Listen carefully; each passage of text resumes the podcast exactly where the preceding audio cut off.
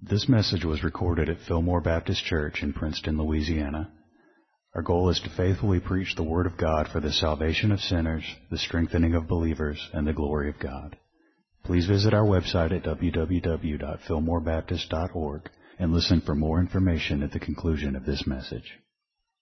If you would, I'm going to ask you to turn to uh, Matthew 15.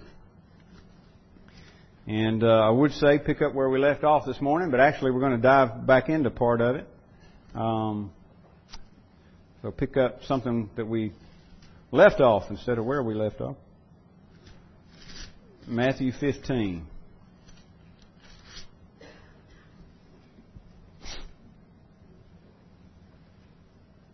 Let's pray.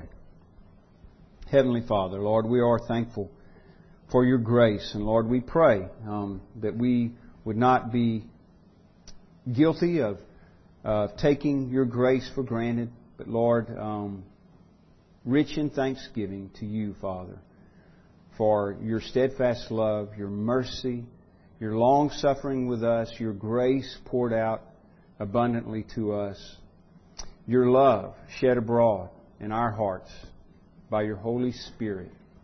Lord, your your love poured out on us. Lord, we thank you. Thank you for the cross of Christ, for salvation revealed to us in Jesus Christ, provided for us. Lord, thank you for your Holy Spirit drawing us to yourself, making you known to us empowering us, gracing us to live the Christian life, to love and to pursue righteousness and holiness. Lord, we're thankful for all of your mighty works. Enable us, Lord, tonight as we read and consider this passage, Lord, to grasp to understand. And again, may it cause us to be in awe of you, your majesty, your glory. We ask it in Jesus' name. Amen. Amen. I want to go back um, to part of the passage that we looked at this morning. We, this morning we read um, Matthew 15, verses 10 through 20. And I mentioned then that we were going to kind of uh, skip over verses 12 through 14, so I want to I want to come back to that tonight. And it's not not because it's disconnected or anything, but um, I, I just wanted to kind of take it by itself, this this little portion, um, because of something uh, that Jesus says here. Um, but there certainly is continuity. It, it, it, it almost looks as though you, you're you're on one subject and you go to another and then you come back to the other. Um, we have verses 1 through 9 where Jesus is confronted because his disciples are not are not keeping the tradition of the elders. And then what we talked about this morning, uh, in part of Jesus' response to that, he says uh, in verse 10, hear and understand, and, and he gives this explanation about true defilement, verse 11. Not what goes into the mouth defiles a man, but what comes out of the mouth, this defiles the man. And then uh, in verse 12, it's almost like this subject changes here. It does a little bit to some extent, but it's not unrelated. But the, the disciples say to him, Do you not know that the Pharisees were offended? And he deals with that question. And then in verse 15, Peter asks him to explain the parable, and Jesus goes back to an explanation about defilement, explaining what he said in verse 11.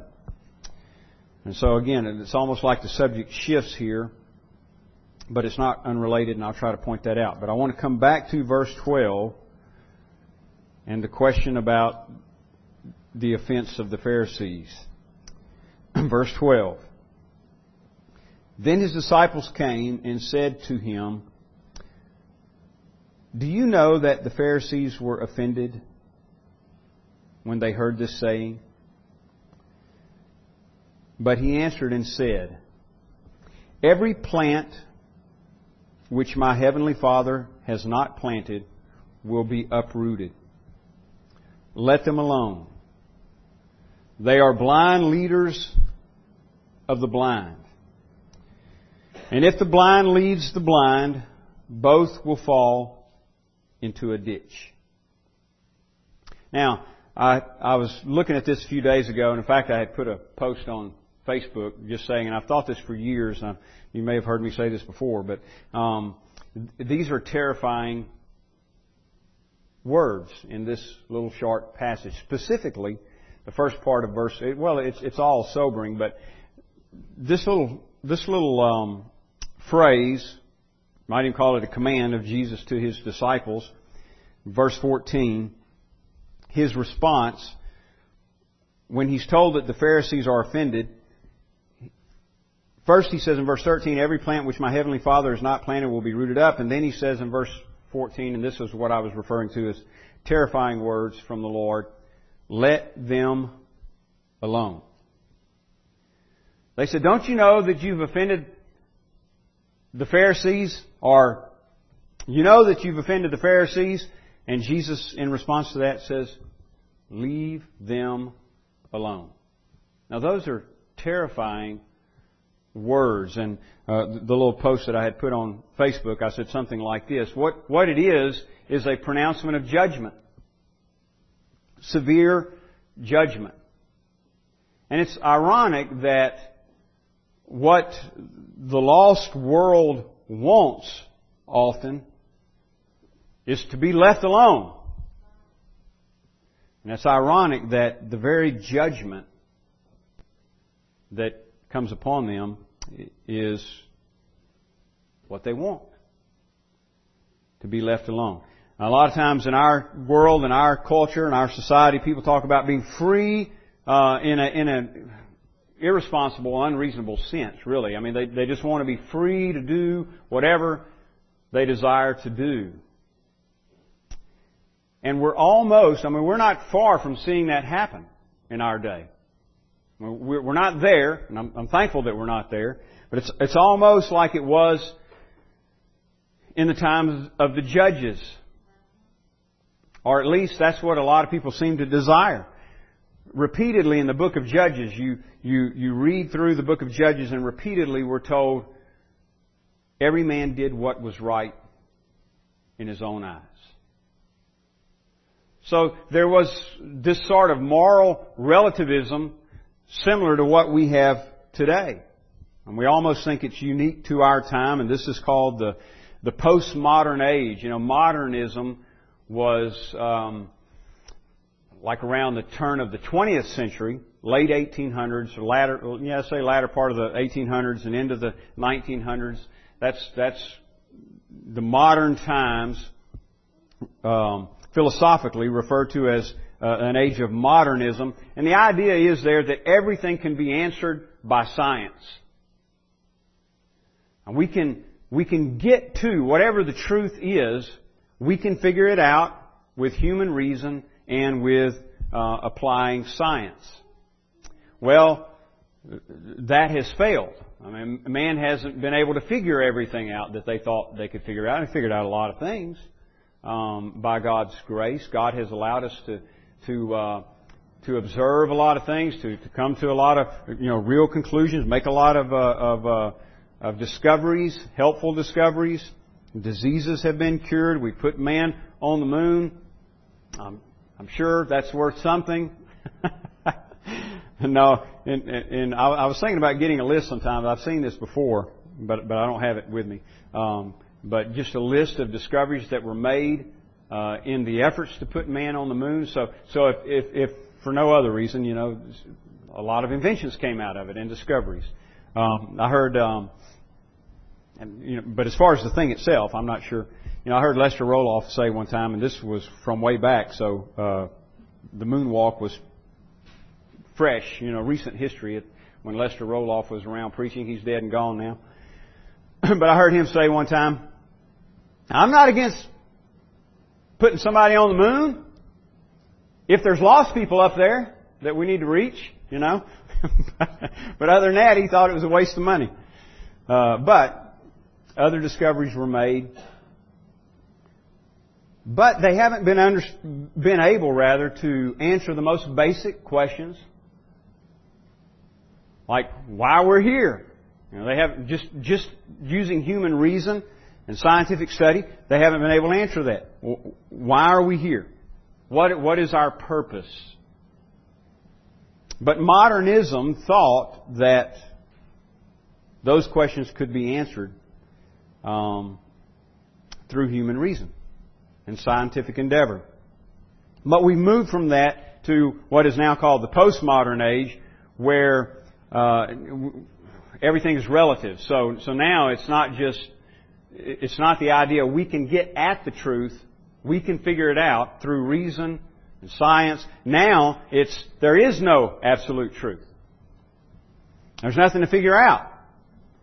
Uh, you, you just kind of decide. Every man does what is right in his own eyes. Everybody becomes the ultimate judge. And so there's no absolute truth. You Christians, you know, you, you live the Christian life, what you call the Christian life, do your thing. Over there, the Hindus do their thing. Over in another place, the Muslims do their thing. And then the atheists do their thing. And everybody is okay. Truth is just relative. Everybody has their own truth, their own way to live. Everybody does what they consider to be right. That's kind of where, where we are today. And the Lord has allowed that. Now, a lot of people think that is great freedom. You know, the fact that we've come to this point. The fact that we can acknowledge today what we call alternative lifestyles, for example. You know, we've, we've grown up. Things that we used to label wrong, we, we just, we now realize it's just an alternate way of living.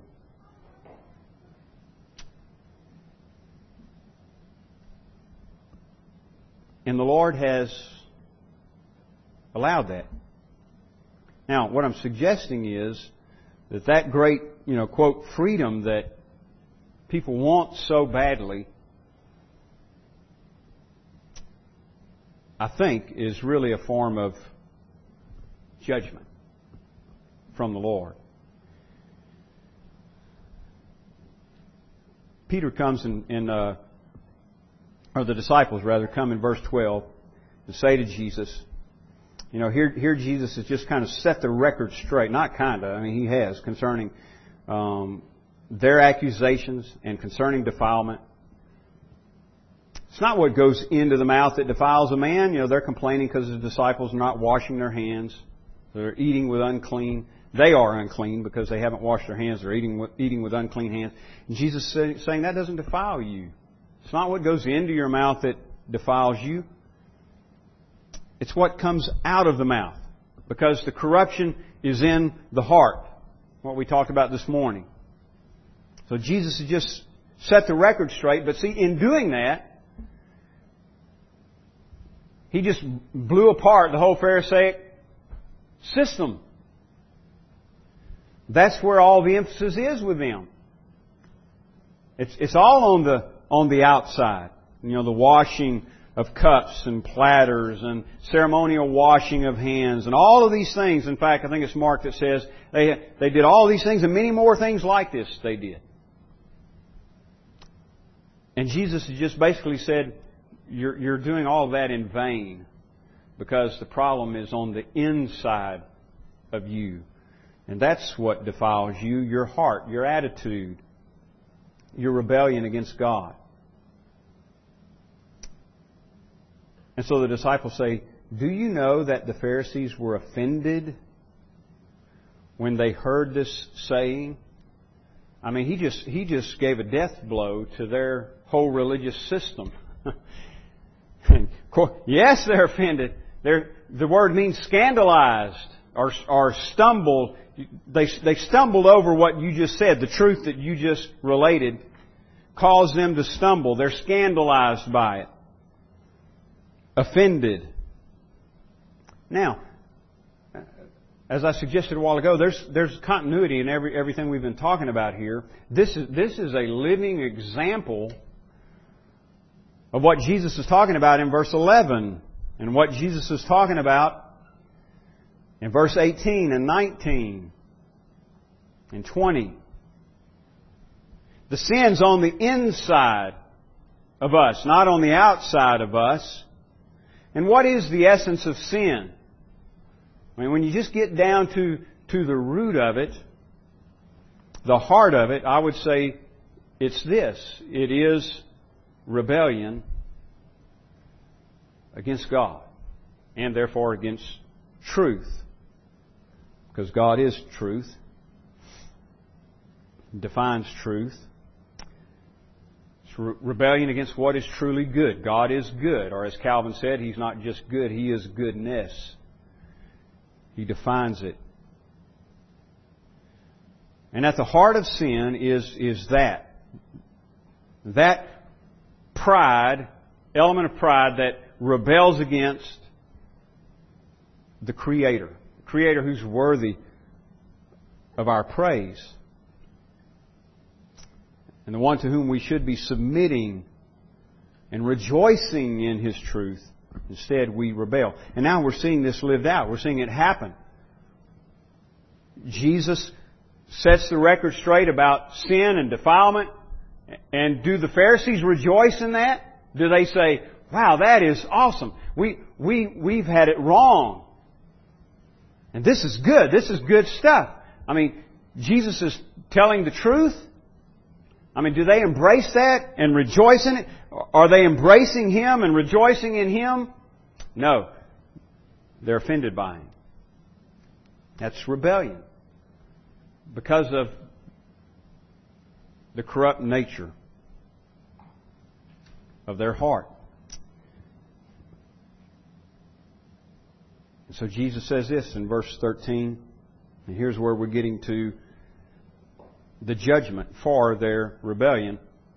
He answered and said, Every plant which my heavenly Father has not planted will be rooted up.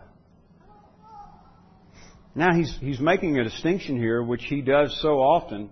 Uh, you know, a contrast between the uh, unbelievers and believers, the ungodly and the godly, those who receive truth, those who reject truth. Those who embrace it, love it, embrace Him, love Him, and those who stumble over what Him, over Him. Those to whom um, He is a rock of offense and a stone of stumbling.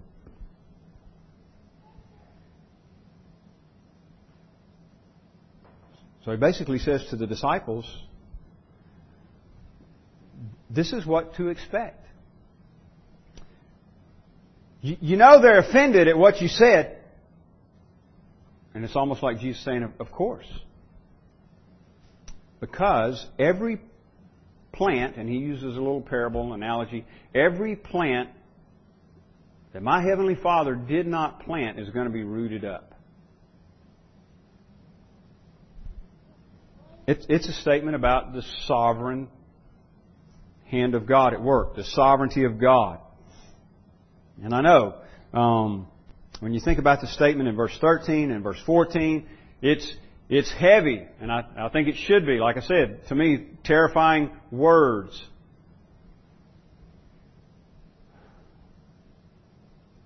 But at the same time, they're full of the majesty of God. I mean, we, we, we're exposed here to God's greatness, His sovereignty,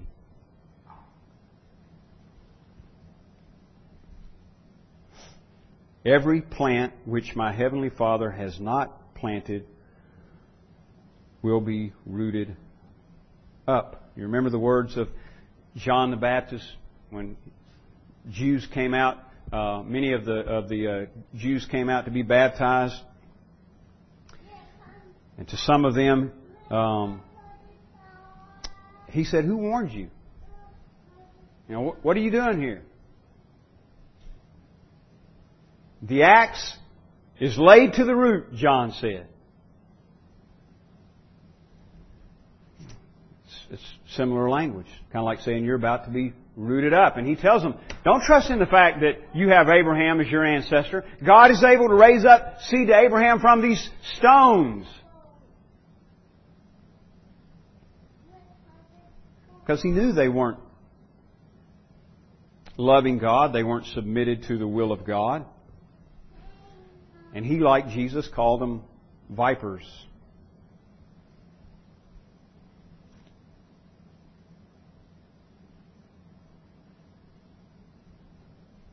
And warned them.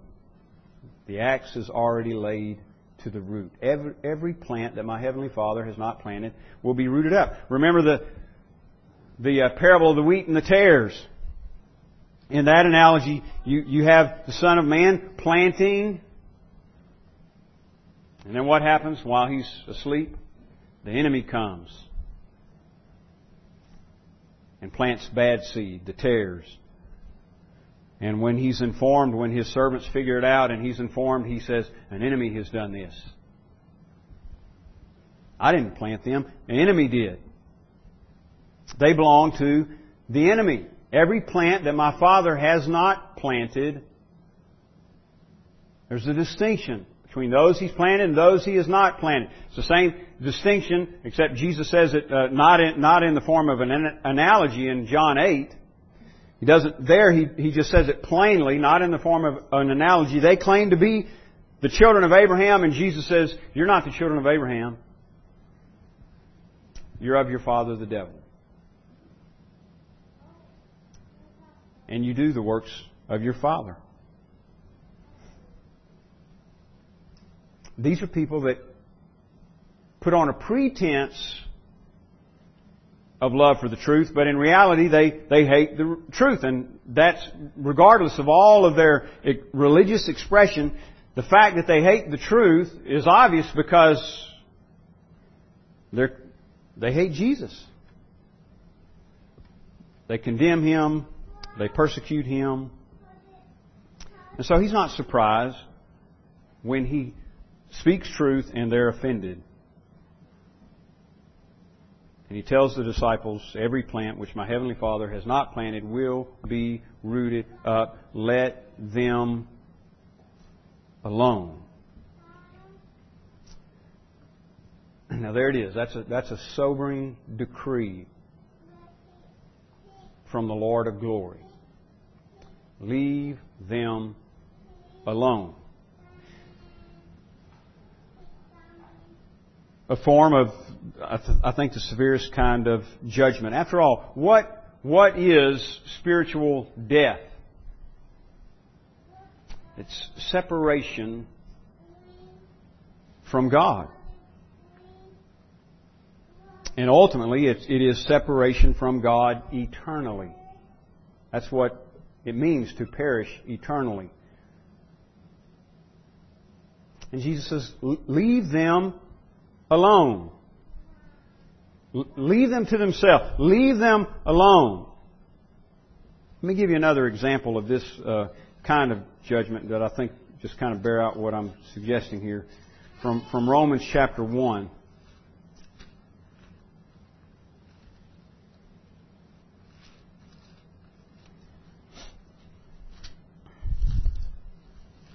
In Romans 1 18, Paul, Paul writes to the church at Rome, says, For the wrath of God, keep that phrase in mind, for the wrath of God is revealed from heaven against all ungodliness and unrighteousness of men who suppress the truth in unrighteousness. Now notice the tense of that first phrase. The wrath of God is revealed. He, he doesn't say that it will be. Now it's true that it will be. There's a day coming when every, every, every person, every single individual stand before the judgment seat and will be judged, we're told, according to our works. That day is coming. There's a picture of it, not, not in a, uh, again, not in an analogy, but Jesus spelling it out in Matthew 25 and saying this is basically what it's going to look like. He does use an analogy of sheep and goats representing the, uh, the saved and the lost. There's a day coming. Judgment. Paul says in Acts 17 at Mars Hill, God has appointed a day in which He will judge the world by this man whom He's appointed, Jesus Christ. The judgment is coming, and we know what happens after the judgment. The righteous enter into eternal life in the presence of the Lord, and the wicked are taken away, cast into lake of fire, where Jesus says there will be weeping and gnashing of teeth. And we're told in Revelation that the, the smoke of their torment ascends forever and ever and ever. So the wrath of God will be revealed in the future. But it's also already being revealed. And that's what Paul is saying, I think, here in Romans 1. The wrath of God is revealed from heaven against all ungodliness and unrighteousness of men who suppress the truth in unrighteousness. And he goes on to give uh, explanation of their of you know suppressing the truth in unrighteousness. Verse 19. Because what may be known of God is manifest in them, for God has shown it to them. For since the creation of the world, His invisible attributes are clearly seen, being understood by the things that are made even his eternal power and Godhead, so that they are without excuse. That is, those who suppress the truth are without excuse. Because, verse 21, although they knew God, they did not glorify Him as God, nor were thankful. That's rebellion. They knew God, but they didn't glorify Him as God. Again, the essence of sin. Pride manifested in rebellion against our Creator, God. And they didn't glorify Him nor were thankful. Grievous sin. Sometimes we don't, we don't think about uh, the seriousness of unthankfulness. But what happened? They became futile in their thoughts, and their foolish hearts were darkened. Professing to be wise, they became fools. Changed the glory of the incorruptible God into an image made like corrupt, corruptible man and birds and four-footed animals and creeping things. So they rejected the true God and they pursue idols. They, they are involved in idolatry. So for this, the wrath of God is revealed, Paul says. Now how, how is it revealed? How does it manifest? Verse 24. Therefore, that's, that's the connection word. He's saying, because of all these things, therefore, God also gave them up. Now, Paul uses that phrase three times here in the rest of this chapter. God gave them up. Left them alone. First, verse 24. God gave them up to uncleanness in the lust of their hearts to dishonor their bodies among themselves, who exchanged the truth of God for the lie and worshiped and served the creature rather than the Creator, who is blessed forever. Amen.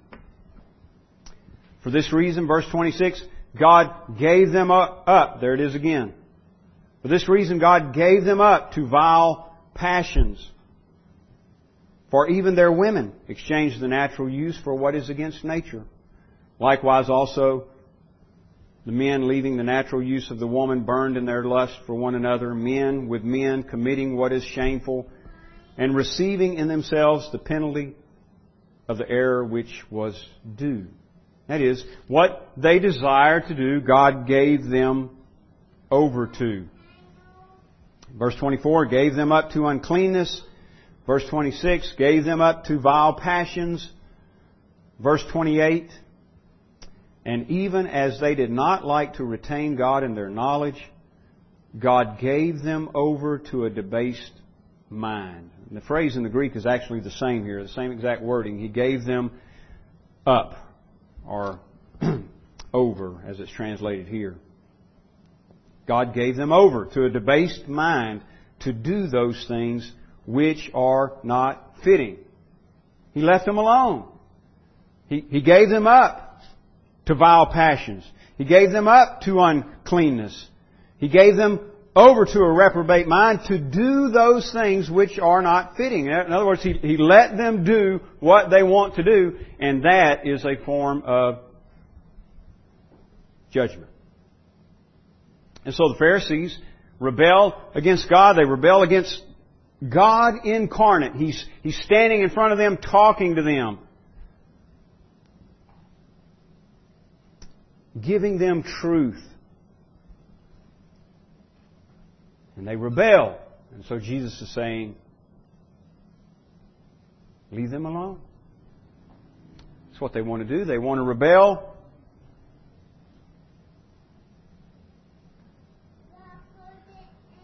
Leave them alone. They are blind leaders of the blind. And if the blind leads the blind, both will fall into a ditch. They're blind leaders of the blind. Why, why did the people, why did Jesus' own disciples have this misunderstanding about sin and defilement? Uh, because that's what they're taught by the Pharisees. Pharisees were blind, blind leaders. So you've got a wrong view of sin and righteousness from the Pharisees, in the, in the Pharisees, and, and then they're teaching that to the people, and so the people have a wrong view, and that's what Jesus is setting straight here. Although many of the people will ultimately reject him too. They're, they're blind, that is, the Pharisees are blind leaders of the blind. And what, what is the end result? If the blind leads the blind,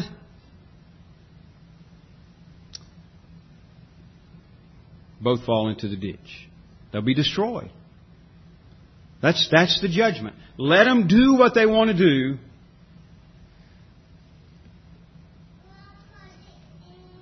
The end of it is destruction. There's a way that seemeth right to a man, the end thereof is death.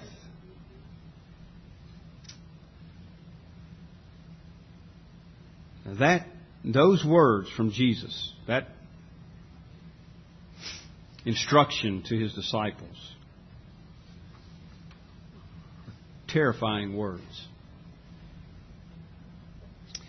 The very thing that we think we want should be the last thing we want.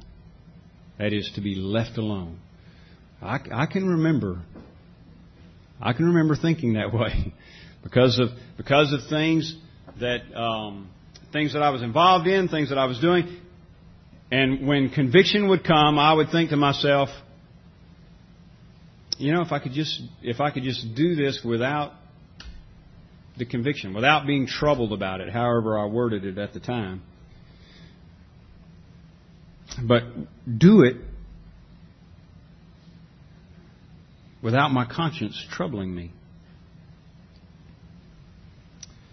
Now, all of that is, at least in my estimation, is very sobering and, um, as I said earlier, heavy.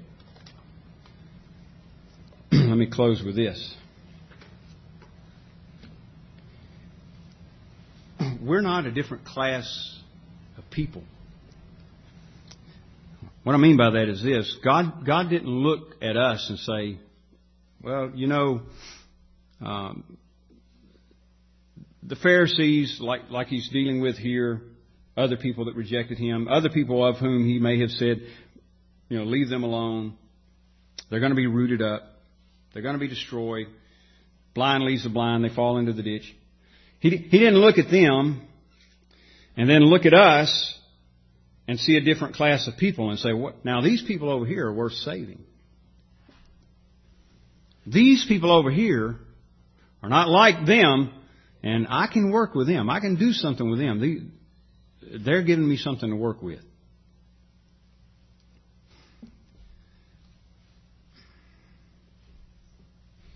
The difference between them and us, and I just mean those who will ultimately perish, and I don't know if all these people did. I'm not necessarily assuming that. I think some of them did.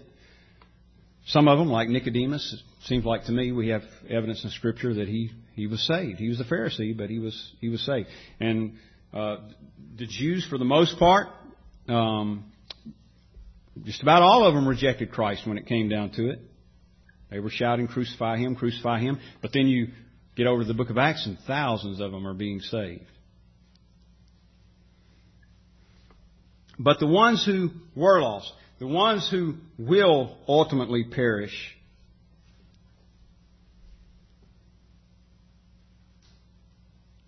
in essence, you know, just in and of myself, I'm no different than them. We're no different than them.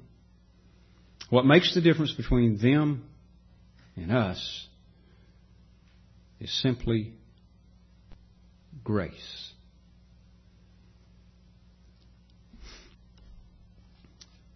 You can think about any, just as examples, any one of the apostles here that Jesus is talking to at this point. Why didn't he leave them alone?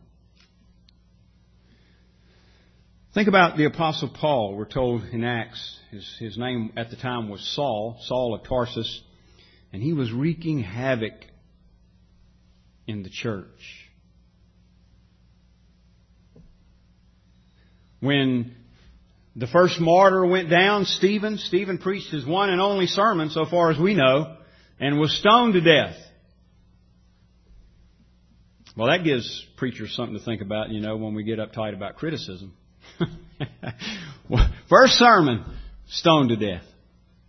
Doesn't leave much room for any of the rest of us to complain.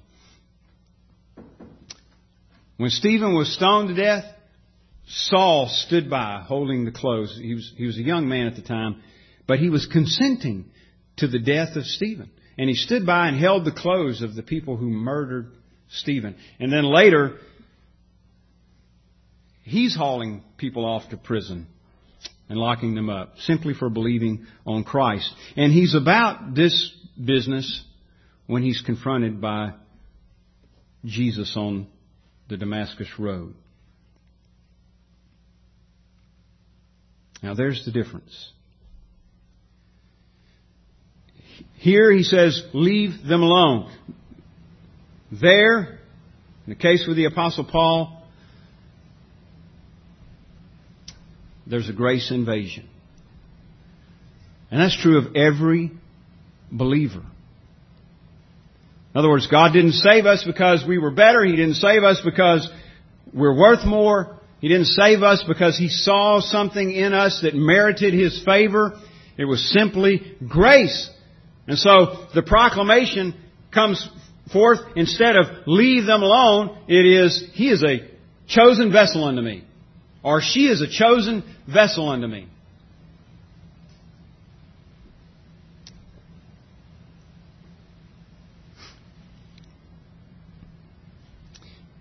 And then we have words like that of Jesus in Luke 12:32. Be of good cheer. Don't fear. It's your Father's good pleasure to give you the kingdom. That's grace. That's grace. That's grace.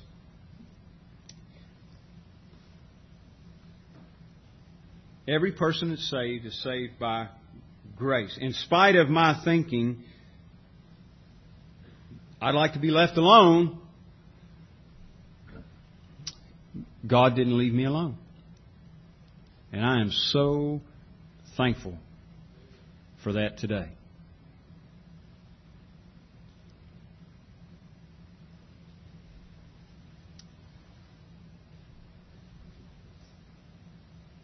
All just out of His grace. What I deserved is what we just read about and talked about here. Matthew 15 and Romans 1. And in truth, that's what we all deserve.